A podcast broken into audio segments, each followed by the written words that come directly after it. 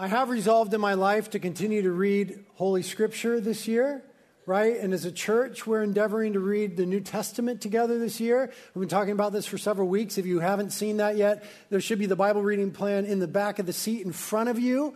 And the way that that works is you read a chapter a day, Monday through Friday. You have the weekends to reflect or just take it off, whatever.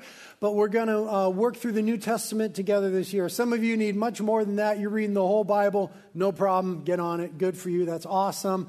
Uh, many of us will be reading the New Testament together this year. I'll be doing that. Hope you could join us with that. Join us in that. And that is what I want to speak about this morning. I want to talk about reading the Bible. I think it's a good way to start the year. One of my life goals is to get more people in our world to read the Bible. And I, I want to lend to that this morning. I'm going to do it in a different way. It's not necessarily a sermon per se, though I'm sure it'll feel rather preachy to you, but it's a personal testimony. I'm going to tell you why I read the Bible. That's the title of this Why I Read the Bible. And a little bit of how I read the Bible as well. But it'll just be a personal testimony as I've reflected on my life with Scripture. And then it will also be the Scripture testifying of itself, the Bible testifying for itself, the value of Scripture and why we ought to read it. So that's what we're going to do this morning. As a backdrop to it, I want to read Deuteronomy chapter 6, a few verses. So if you have a Bible, open up there. Deuteronomy chapter 6. All the verses I read this morning will be on the screen except for this passage. So uh, if you see someone around you who doesn't have a Bible, let them look on with you. Deuteronomy chapter 6 will just sort of sit as a backdrop. This passage is Moses talking to the children of Israel at the end of his ministry, the end of his time with him, before they will enter the promised land. It's kind of his final words to them, his final charge to them. And as a community of faith, as followers of Jesus, as readers and believers and obeyers in the Bible, this passage has largely formed how we are to think and feel and act according to Scripture, in light of Scripture. So we'll actually start in the last verse of Deuteronomy chapter 5. So, Deuteronomy chapter 5, verse 32, and we'll read on into chapter 6. Moses, speaking to Israel, says in verse 32 of Deuteronomy 5 So be careful to do what the Lord your God has commanded you. Do not turn aside to the right or to the left. Walk in obedience to all that the Lord your God has commanded you, so that you may live and prosper and prolong your days in the land that you will possess. Chapter 6, verse 1. These are the commands, decrees, and laws the Lord your God directed me to teach you to observe in the land that you are crossing the Jordan to possess so that you, your children, and their children after them may fear the Lord your God as long as you live by keeping all his decrees and commands that I give you, and so that you may enjoy long life. Hear Israel and be careful to obey so that it may go well with you and that you may increase greatly in a land flowing with milk and honey, just as the Lord your God, the God of your ancestors promised you. Hear, O Israel, the Lord our God, the Lord is one. Love the Lord your God with all of your heart, with all of your soul, and with all your strength. These commandments that I give you today are to be on your hearts. Impress them on your children. Talk about them when you sit at home and when you walk along the road, when you lie down and when you get up. Tie them as symbols on your hands and bind them on your foreheads. Write them on the door frames of your houses and on your gates. This is the word of the Lord. Let's pray.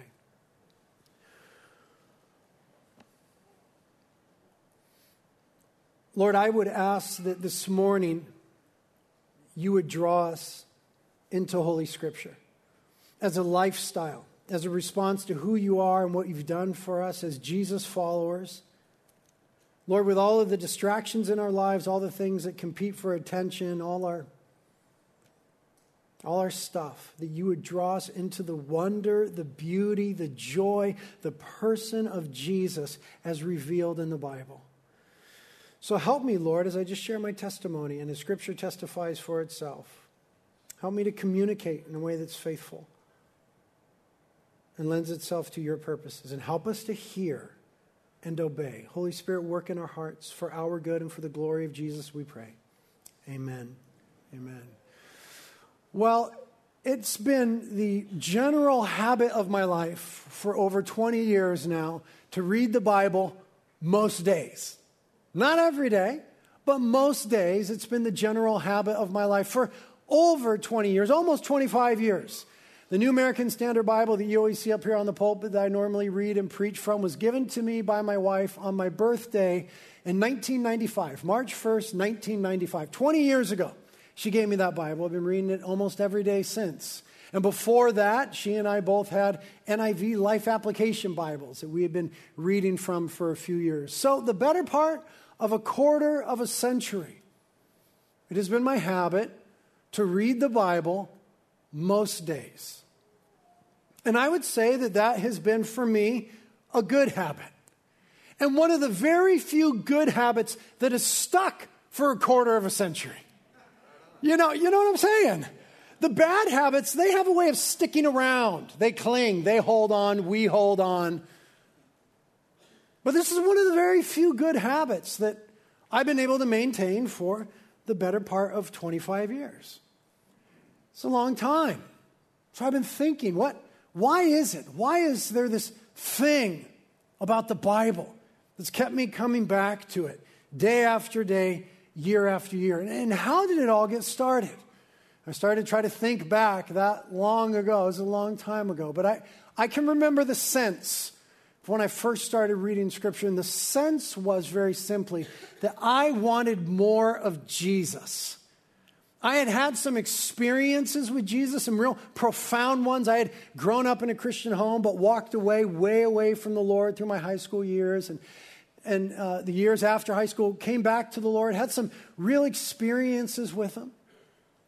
But I was kind of flirting, I was kind of in, I was kind of out. And, but I, I had this sense at the time that I was being wooed by God, by Jesus, if I could use that language. He was just pursuing me and, and, and drawing me.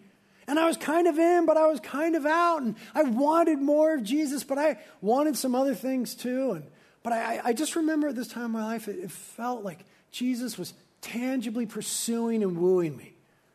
I later on in my life found a scripture about God's dealings with the nation of Israel in the book of Hosea that very much feels like how my experience in that time felt in my early 20s. Hosea chapter 11. God speaking says, when Israel was a child, I loved him. All right, this is like father kid love language. When Israel was a child, I loved him. I called my son out of Egypt. But the more I called to him, the further he moved from me, offering sacrifices to the images of Baal and burning incense to idols. I myself taught Israel how to walk, leading him along by his hand. You, you see this language? This is like real love, intimate, nurturing, caring for a child language. But he doesn't know or even care that it was I who took care of him. I led Israel along with my ropes of kindness and love. I lifted the yoke from his neck, and I myself stooped to feed him.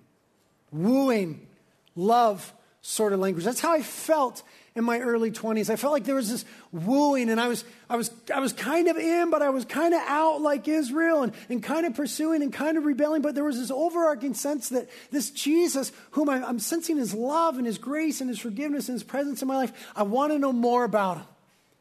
And someone at that time in my life, I, I can't remember exactly who it was, I, I've tried to think, but someone told me very clearly listen, you want more Jesus? You need to read your Bible. You need to read your Bible every day. And I would say, in looking back over the last 25 years or so, that that bit of advice has changed my life more than anything I've ever heard. You want more of Jesus? You need to read the Bible.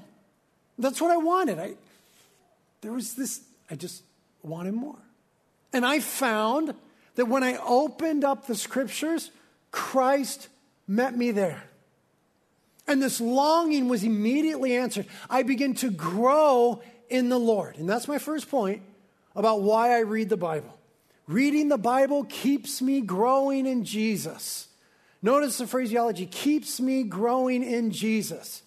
Because it's possible to be a Christian, have a relationship with the Lord, and not grow in it, right? I've been there. To just kind of go stagnant, to kind of get stuck, to kind of plateau. In fact, it's not only possible to not grow at times, but at other times we find ourselves backsliding. Can I get a witness? Anybody honest here? But I have found that it's much harder to backslide when I have a regular, disciplined life in the scriptures. I have found that when I give myself to reading the Bible most days, it keeps me growing in Jesus. It might be two steps forward and one step back. There's still great failures. There's areas where I haven't grown in a long time that I need to grow. There's all sorts of stuff.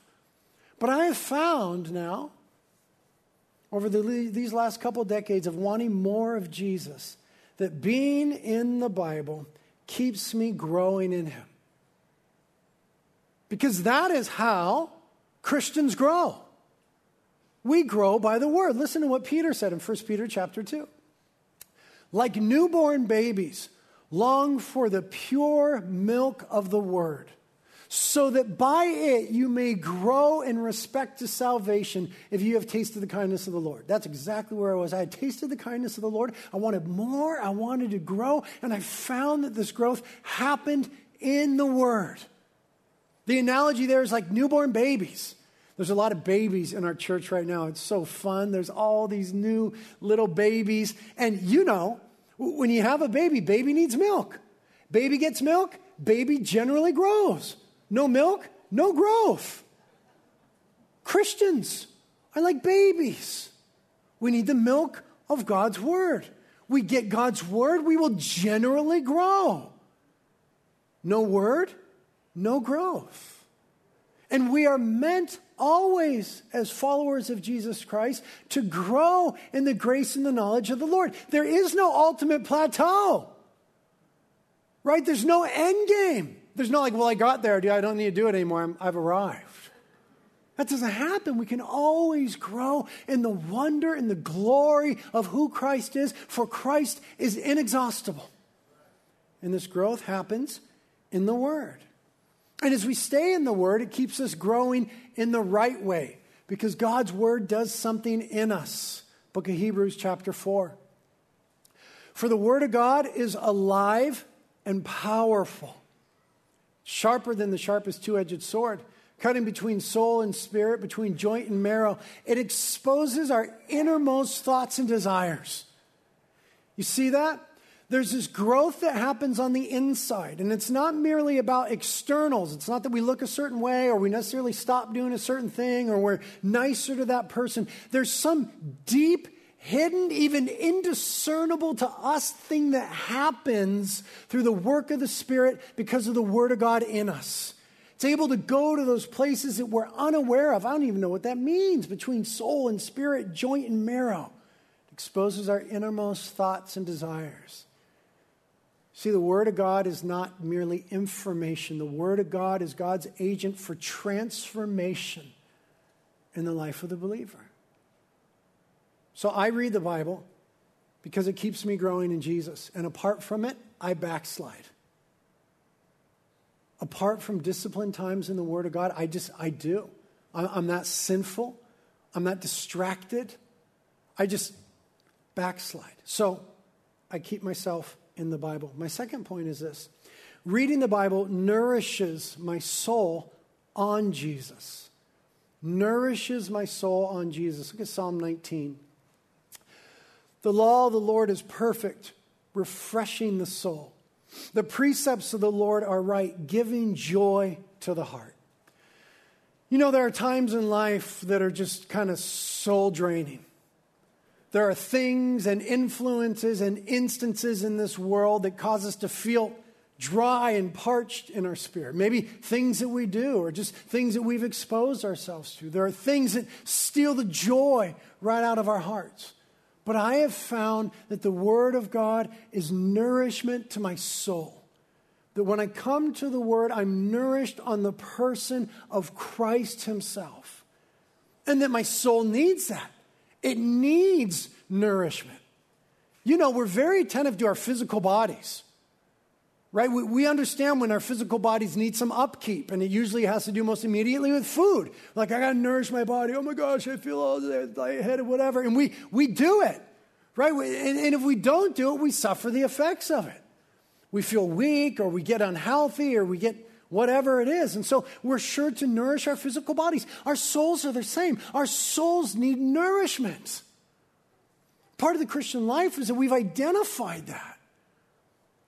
And one of the tragedies of Christianity is, is the emaciated soul. When we don't give attention to the hunger in our soul and nourish ourselves on the person of Christ and the Word of God. Just like you ignore giving vitamins and food to your body, it'll be bad if you ignore the Word of God and nourishing your soul on it. It'll be bad. Our souls begin to wither. Overcome by the stuff of this world. We desperately need soul food.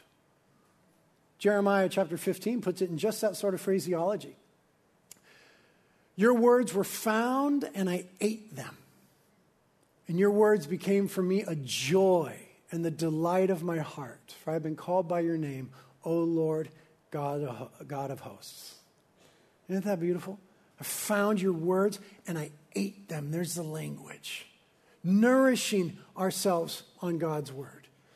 Now, reading God's word is like many other things in life, good things. The, the more we do it, the more we see the benefits of it, and it's, it's positively habit forming.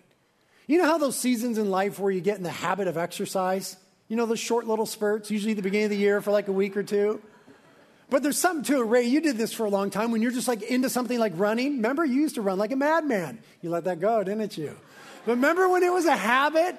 I've been there too when you just you get in the flow of something and it's it's hard, it's it's a discipline, it's work, but you, are like, yeah, this is good, and you want it. You wake up in the morning, you're like, oh, I gotta go for a run. You wake up and you get that thing. Reading the Bible is like that. The more you do it, the more you want to do it. But it's also like exercise in that if you don't do it, you're like, nah, I don't want to do it. It's just this weird thing. It's positively habit forming. Give yourselves to it, and you start to feel nourished by it, and you, you start to long for it. I wake up in the morning longing for the Word of God. And it's like a habit, like any other habit. If you don't, you know, kind of address that habit and feed it, you feel sort of disjointed and out of whack all day if you don't do it, right? That can be positive or negative. But man, if I don't get in the Word during the day, and there are days that I don't, I just feel a little off all day long, unless I go surfing. I just feel off. We need these things. But ignoring the Word of God is like ignoring healthy food. You know, when you have just like a steady diet of junk food and you don't even crave vegetables at all, you don't even care. You're like, I'm fine. I do so good on Tootsie Rolls and Twinkies. I feel great. And so you, are not at all craving, cave, craving kale or broccoli or any of those things. But if by some work of God you get some of that nourishment, you notice this difference. You're like, well, I didn't even know I didn't even know what I was doing to myself with this junk until I had this nourishment. Some of you are in that place. You're like, what are you talking about? Read your Bible. I'm fine. You're not fine. We're not. I'm not fine apart from a steady diet of God's Word. Part of the reason is, and my third reason, is that reading the Bible forms my heart and my mind to be more like Jesus. Now, let me say this I need to be more like Jesus. I'm a work in progress, as are you. And I wish, quite frankly, looking at my life, I wish I was further along. I wish I was more like Christ. But I am so thankful for the habit of reading the Bible and can imagine where I would be if I hadn't. Because reading the Bible forms my heart and mind to be more like Jesus. Remember Paul's words in Romans chapter 12? Don't copy the behavior and customs of this world. Another translation is don't be conformed to the image of this world, but let God transform you into a new person by changing the way you think, the renewing of your mind. Then you will learn to know God's will for you, which is good and pleasing and perfect. You know, there's a way of this world, and there's a way in which this world is wanting to squeeze you into its mold. And we, to a large degree, as followers of Jesus, still consume a lot of the same messaging and media and input and entertainment that the world does. And if that's the primary thing that's forming our hearts and our minds and the way that we think and feel, then we end up conformed to the image of this world. This is why so much of the church in America is impotent because it looks just like the world around it. We're to be salt and light and look a little bit different. People are supposed to look at us and see something different that is Jesus, but we're such consumers of the things of the world apart from the Word of God. We end up looking just like the world around us. We conform to the image of this world. The Bible offers a more wonderful hope. Be transformed by the renewing of your mind that happens through the Word of God. In the scriptures, we get God thoughts, we get God grammar, we get God insight, God truth. And I get enough world ideas that I need to counterbalance it with God's truth and God's ideas. If I don't, me, just me, if I don't, I get off kilter very quickly. I start to think worldly thoughts. Psalm 19 says, The statutes of the Lord are trustworthy, making wise the simple. The commandments of the Lord are radiant, giving light to the eyes. And in these dark days, we need light. We need the illumination, the truth, the clarity of Scripture. As I said before, Scripture acts on us. It's not as though we're just externally reading information. By the Holy Spirit, Scripture accomplishes in us transformation. We are acted upon. That's why it said in Hebrews chapter 4 the Word of God is living and active, it does something in us. Look at Psalm 119. Because I love your commands more than gold more than pure gold. And because I consider all your precepts right, I hate every wrong path. That's, that's transformation. That's a testimony of transformation. Because we generally secretly like every wrong path. And I find myself, f- myself flirting with wrong paths and going down wrong paths just long enough that nobody else will find out. And how can I find a path that's wrong but it's secret? Because I need to be transformed by the Word of God. The fear of the Lord is to hate evil. I need to be changed on the inside by the power of God, working through the Word of God, so that I can say, because I love your Word, I actually find myself hating the wrong path. It's not such a battle anymore. I don't want to go down. I, I want to do the right thing and go the right way. Man, that is not me. I need more of that. And I find that this habit of Bible reading, transforms my heart and mind to think and be more like Jesus. Point number four reading the Bible, a related point, helps me to more faithfully follow Jesus. You see, that's what we're meant to be as Christians, as Jesus followers. And so, as Jesus followers, we need to learn what it's like to be with Jesus, to be like Jesus, how Jesus did things and thought and acted. That's, that's part of what it means to be a disciple right? To be a disciple, the original word is a learner. We're always learning of and from and about the life of Jesus and trying to pattern our lives after his life. That only happens when we follow him. That's why we call ourselves Jesus followers. That's why Jesus used this phrase when he called Matthew and others, come and follow me. I don't see how you can follow Jesus without a regular diet of God's word. Because it is in God's word where Christ and who he is and what he's done and his truth and his will is revealed to us.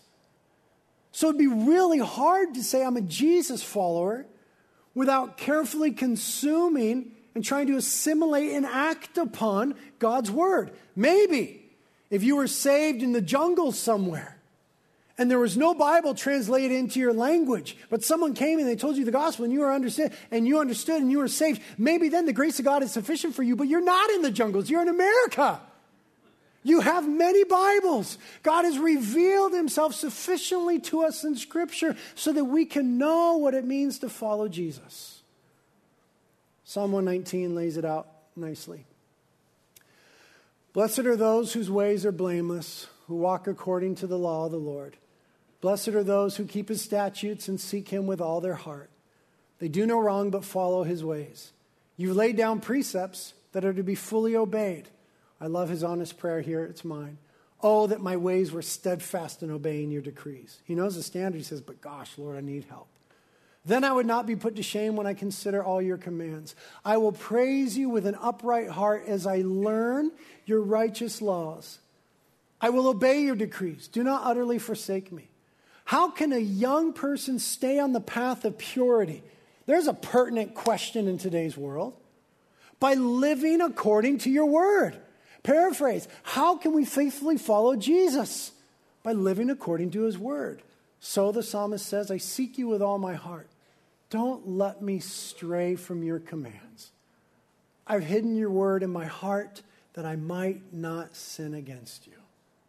Isn't that good? The word of God helps us to follow Jesus. I like the way 2 Timothy puts it, chapter 3, verses 16 and 17. All scripture is inspired by God, God breathed, and is useful to teach us what is true make us realize what is wrong in our lives. We need help with that, right? Hello? We need help with that in, today's world to help us know what is true, what is absolute truth, and what is wrong in our lives. Thank you, God. It corrects us when we're wrong and teaches us to do what is right. God uses it to prepare and equip his people to do every good work. And again, Psalm 119, a smattering of verses. Your word is a lamp for my feet, a light on my path. The unfolding of your words gives light. It gives understanding to the simple. Direct my footsteps according to your word. Let no sin rule over me. You know, so as Christians, if we're serious about following Jesus, this was the amazing discovery I had almost 25 years ago. We have to read the Bible. It's in the Bible where Christ is fully revealed to us and his ways and his truth and the way that we ought to go. And I find that I'm so distracted from that way. I'm so tempted from that way. Such a battle with the flesh. I so easily fall prey to the enemy. I, I need the Word of God to steady me and say, This is the way to walk, go this way. And by the power of the Holy Spirit, we can do it because we've been given new natures. We are new creations. We can walk in obedience to God's word by the power of the Holy Spirit as Jesus' followers. Reading the Bible helps us to do this. Point number five reading the Bible has saved my life. That's my personal testimony. Of course, I have been saved from hell and sin and the power of sin and the debt of sin by Jesus and what he's done on the cross. Reading the Bible doesn't save us, but in so many ways, I have been saved by reading the Bible. Quite frankly, there are times, there have been times in my life where I don't think I would have made it apart from the truth of Scripture, apart from a life in the Scripture apart from daily opening the Bible, there, there's just been days that were hard enough, scary enough, and dark enough that I, I certainly want to be here with you today. In so many ways, the Bible has saved me. It's also the testimony of the psalmist in Psalm 119. My soul cleaves to the dust. That's pain language. Revive me. That's life language. Revive me according to your word. I'm exceedingly afflicted. Revive me, O Lord, according to your word.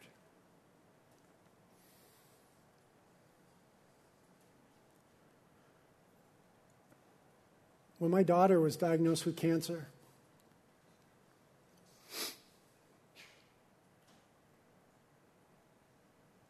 I was in a good place of just regular Bible reading.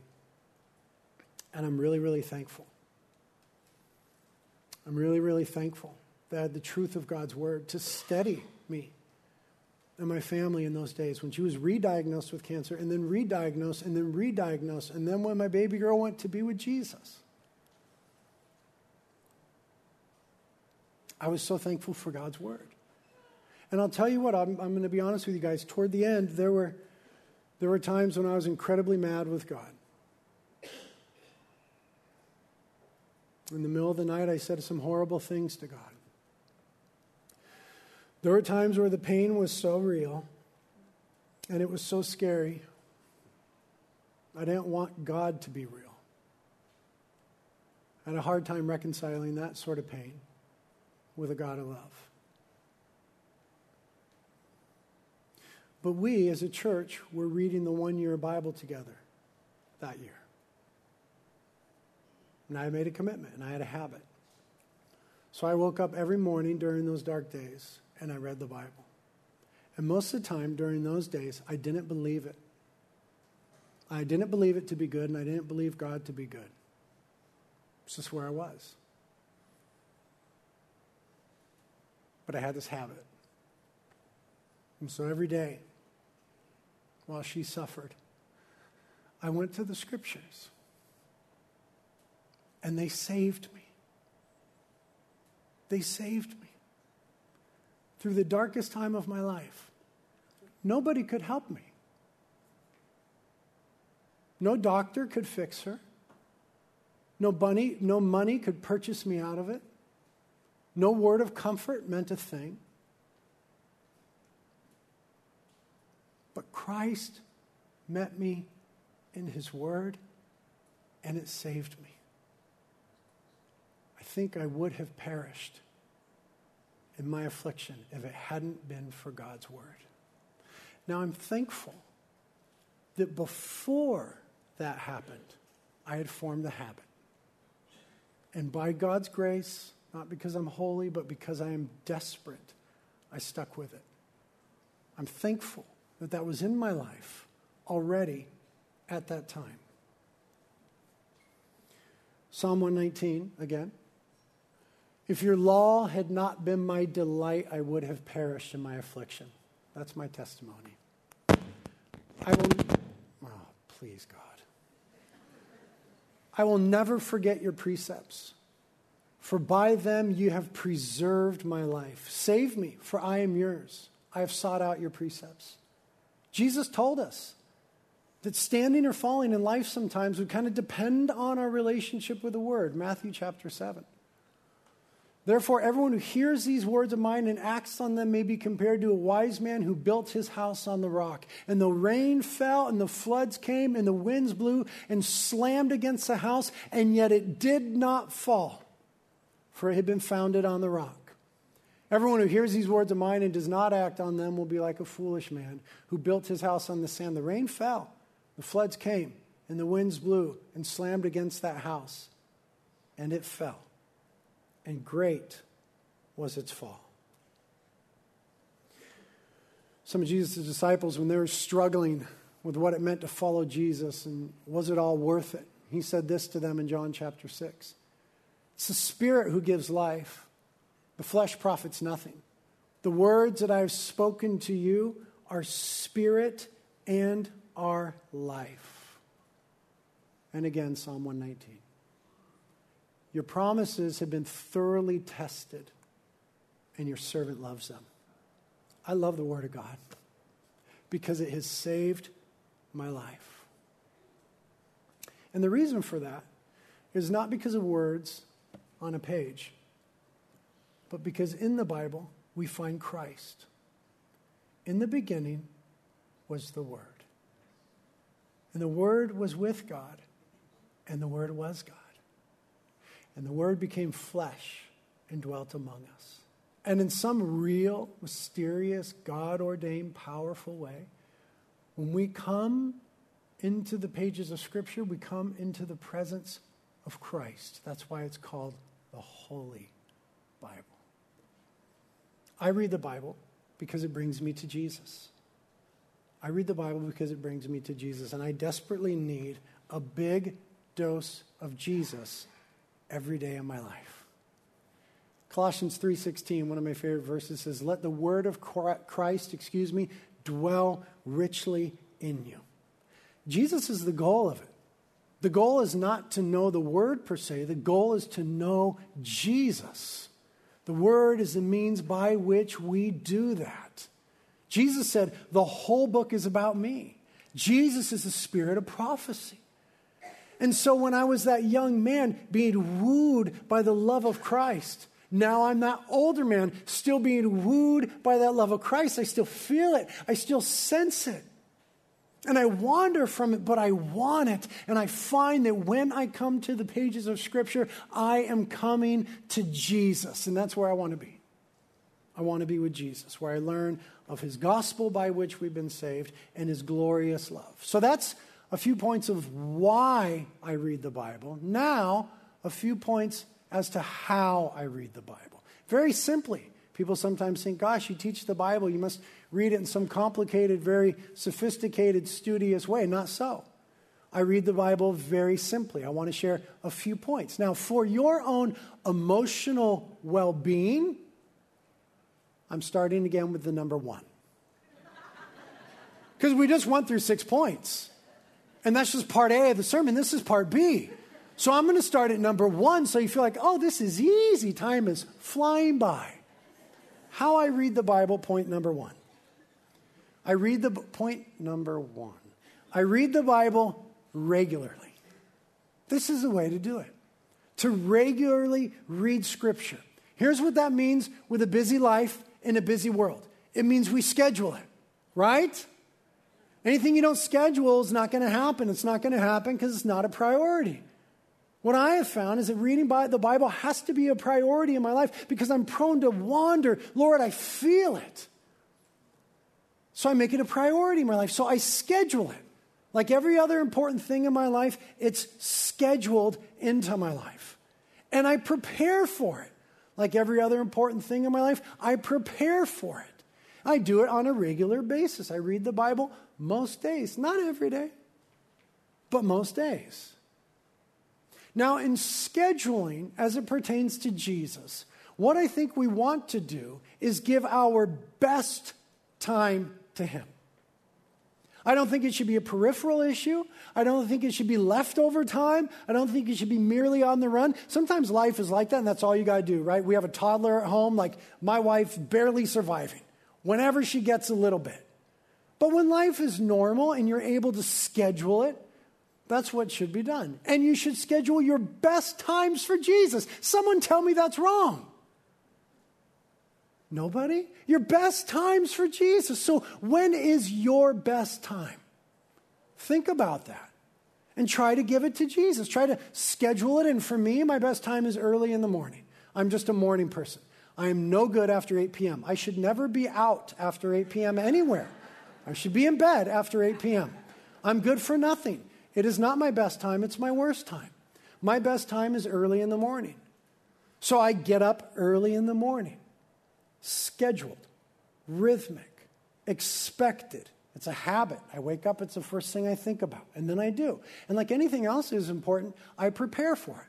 So I prepare a place. I like to call it a sacred place where I go and I meet with Jesus in the morning. I prepare. So the evening before, I make sure that I'm free of clutter there. I have a little study at my house and a little desk there, and I have my Bible out and I have my journal out. We'll talk about that in a moment. And whatever other accoutrements I need, and I set my coffee stuff out the night before so I could prepare it and I get the heater on at a certain time and do all this stuff and get prepared because I have some time scheduled with Jesus. It's really, really important to me and my well being. And so I set that time up and I schedule it. And I make it free from distractions. For a long time in my office, I was just distracted by the internet. I'm in there to spend time with Jesus. I'm in there to study, but I'm looking at surf videos or whatever other stupid videos. And I was just distracted by the internet. So my wife and my son and I talked, and we got rid of the internet at our house. We still have ways that we can access stuff and we could still live, but not in my sacred space. I don't want any distractions. You ever been with someone and they're looking at a screen the whole time and they're not looking at you? I want to kill them. so I don't want to do that to the Lord. So we schedule it, we make it sacred, we set up the space. I haven't always had a study at my house. It used to just be this chair when we lived over on uh, 3rd Street. I just had this certain chair and it had a lamp, and I would meet in that chair. And when I snuggled up in that chair, Jesus was there create a space. Read the Bible regularly. Read the Bible systematically. What I mean by that is it's not like, a, well, what should I read? Okay, there's a, okay, well, maybe over here. I just mean, you know, it doesn't have to be cover to cover, but you pick a portion of Scripture and you read through it. I've just found that God really works that way. He set up the Bible that way for a reason. So read the Bible systematically. What that does is it forms a habit and it forms expectation, and you know where you're going, and you're getting the big picture that the Holy Spirit has put there and He wants you to get. If it gets stale or it gets hard, go ahead and mix it up. If you're like stuck in Leviticus and you're never going to make it, go somewhere fun. Go read Ephesians or Mark or somewhere else. That's okay. God loves you. But just systematically start to work through a portion of Scripture. My go to, if I don't have anything else to go to, my go to is the Psalms.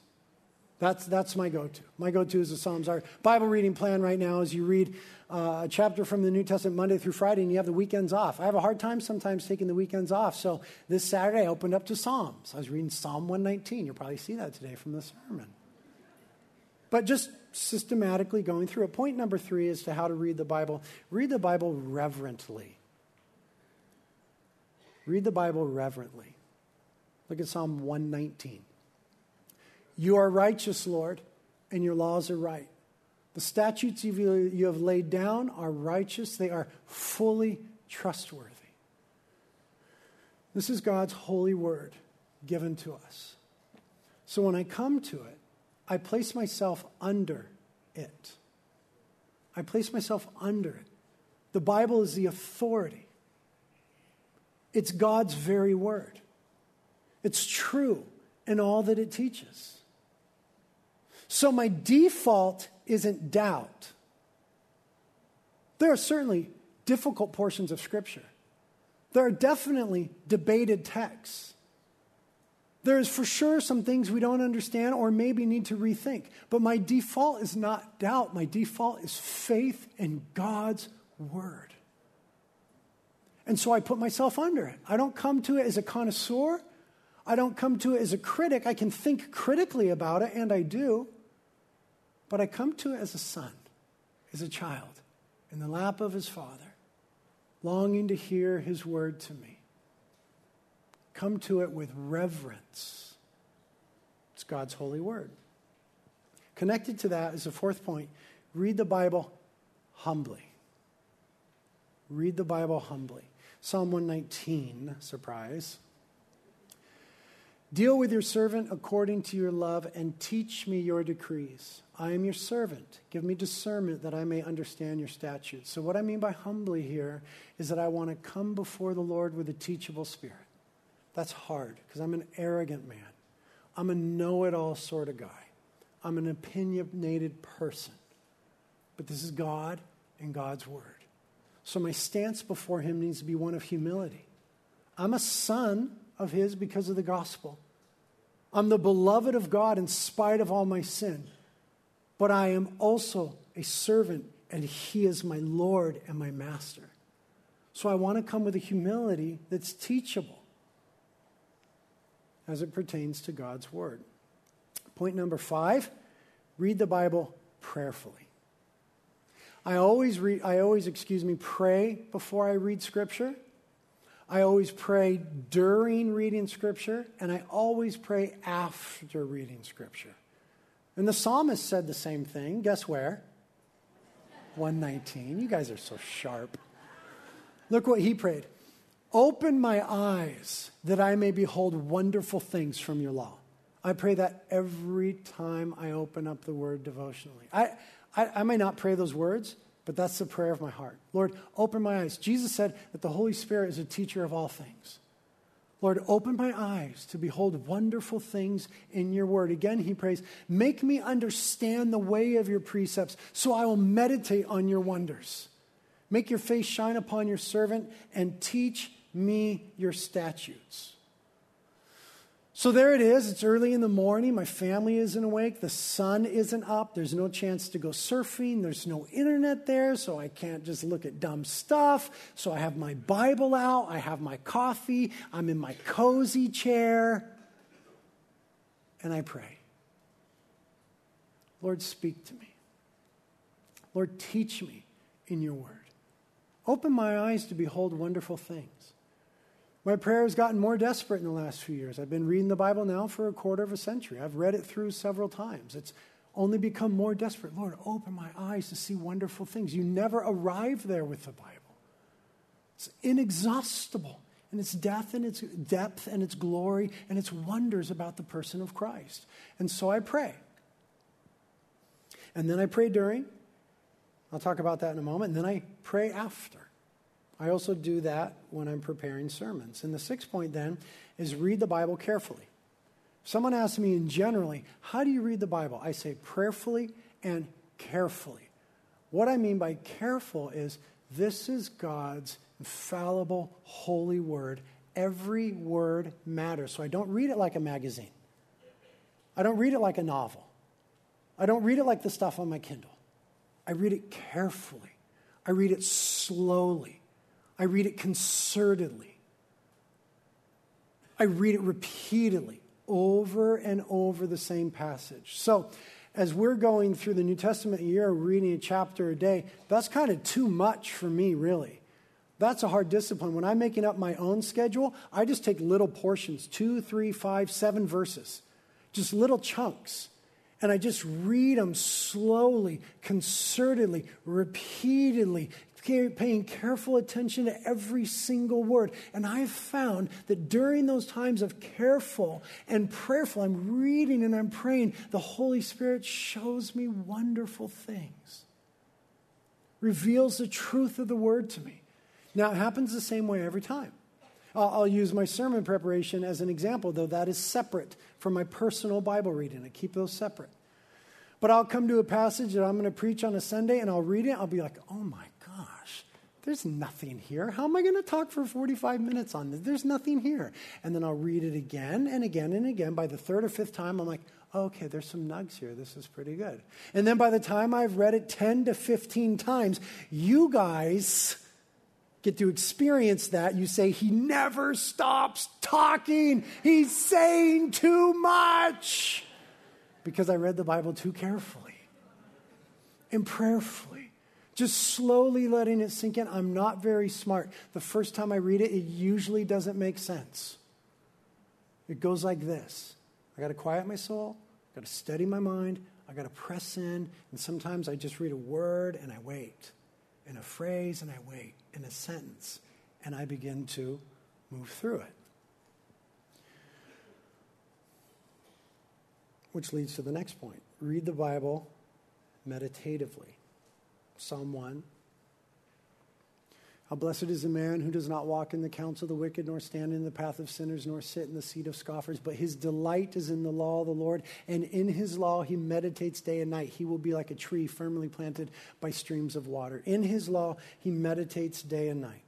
So then, what I try to do is I, I try really hard to avoid a checklist mentality. That's the danger of a one year Bible reading program. If, if you're like me, you're goal oriented right? So on my off years, when we're not doing a one year Bible thing, I don't set a goal. I'll just read a portion as far as I get. But with a, with a chapter, I just get in this mentality like, okay, check it off. You got to avoid that checklist mentality. That's not what the Bible is. You're not punching in a time card. Nobody's watching. Like, did you do it? It's not a checklist thing. Don't do it if you're going to do that, right? But do it meditatively. So I, I, I, it takes a little bit of time. I, I slow down. I'm reading it, and then what I find I need to do, what helps me at this season of my life, I haven't always done this, but I journal while I'm reading the Bible. I don't know how that sounds to you. Usually to women, it sounds like, oh, yes. and to men, it sounds different. And I haven't always done that. Maybe I need to cut my hair and my beard. But when I was going through a really tough time with Daisy, I just, man, I was just desperate. And a friend of mine encouraged me to start doing it. And I just, as I was reading the word, I just started writing down what I was feeling and thinking and what God was saying to me in response. And man, it's just been so rich. And the, the bulk of it is, is repentance. It's pretty easy if you're going to do checklist mentality to read it and be like, no problem. But if you're going to slow down and really prayerfully and carefully go through it, there's going to be some repentance that's required. There's going to be some conviction that happens. There's going to be places where I see every day my life is aligning with the word here. And I, I've found that it's really easy to think thoughtful prayers of repentance and move on and not do much. But when I write out, not type, write out by hand in full sentences with correct grammar and syntax my sin, it changes things. It's too easy for me to just dismiss my sin in my head. But when I in my journals write it out, Lord, I am struggling with this and I am sinning in this area. And I have found as I go back through my journals that the root cause of the vast majority of my sin is pride. Usually has to do because I think too highly of myself and think I deserve more than I do. And I'm seeing that through this exercise of journaling. The other bulk of it is praise. When I read scripture, I'm just caught up in the praise of God and the glory of God. I'm so thankful for the gospel of God that He saved a sinner like me that I find myself writing out praise. A lot of it is prayer. This week, as I was journaling, I prayed a lot for my son. I just found myself moved by the Holy Spirit, just praying good things for my son. I pray a lot for you guys, and I write that in my journal. If I try to be as honest with God as I can, I always write it to God. It's not like Dear Diary or something stupid. It's not for posterity's sake. Please, please, please, when I die, don't read my journals. Please, first one in my house, burn them. We will all be so sad if you read them. What was I saying? I got really scared with the thought of someone reading my journals. Anyway, that helps me to read the Bible in a way that's meditative, really thinking about what I'm doing and saves me from the checklist thing or just quick thoughts of repentance and really draws me into what the scriptures are meant to be an experience with Jesus by which we are transformed. And the other thing about meditating is, as Christians, we have to memorize scripture. We have to memorize scripture. The way I did it in the early days when scripture was new to me is I would write it out on a piece of paper cut it in a little square, and stick it in my pocket. And if it was really verbose and it took me a long time to memorize I'd put clear tape on both sides so that it didn't crumble and fall apart and carry around in my pocket for days and sometimes weeks. And I just pull it out whenever I had a moment and read it and pop it back in, pull it out, read it, pop it back in. And that was the way that I started memorizing Scripture. Memorizing Scripture is one of the very few things in my life I don't regret doing. And it will always bear fruit in us. God's word will never, ever return void. And the last point, I promise, is read the Bible obediently. It's not pick or choose. Sometimes we read it that way. The scriptures are meant to be obeyed. That's why we started with Deuteronomy chapter 6 and Moses' word to Israel. Psalm 19 Reverence for the Lord is pure, lasting forever. The laws of the Lord are true, each one is fair. They are more desirable than gold, even the finest gold. They're sweeter than honey, even honey dripping from the comb. They are a warning to your servant, great reward for those who obey them. A great reward for those who obey him. Consider what the Lord said to Joshua before he and the children of Israel entered into the promised land. Be strong and courageous. Be careful to do according to all the law which Moses, my servant, commanded you. Don't turn to the right or to the left so that you may have success wherever you go. This book of the law shall not depart from your mouth, but you shall meditate on it day and night, so that you may be careful to do according to all that is written in it. For then you will make your way prosperous, and then you will have success. Have I not commanded you? Be strong and courageous. Do not tremble or be dismayed, for the Lord your God is with you wherever you go. Listen, the good news is that we are not saved by reading the Bible and we are not saved by obedience. We are saved by grace through the finished work of Jesus Christ on the cross in spite of our sin. Reading and obeying the Bible will never save you, it will never earn you favor with God, but it will change your life. And it will bear incredible fruit in your life. And so, the way that I want to read the Bible is read it with a mind and heart to obey. It's not about information, it's about transformation. And we'll finish with where do you guess? Psalm 119, front row. I obey your statutes, for I love them greatly. I obey your statutes, for I love them greatly. You know, I've spent a lot of time in my life disobeying God's word. I do spend a lot of time disobeying God's word. I've tasted a lot of the fruit of disobedience, doing my own thing my own way. And every time I do, without fail, without fail, I come back to say, God's way is better. And when I go His way, it really puts in my heart an incredible love and gratitude and joy in His Word. It's so good that He would speak to us in this love letter this way. May you experience the joy, the power, and the fruit of it in your lives this year. Lord, thank you for the gift of Scripture to us. Would you help us this year as we read it, Lord, to meet you in the pages? Please, Christ, would you reveal yourself there? Would we grow in you together this year?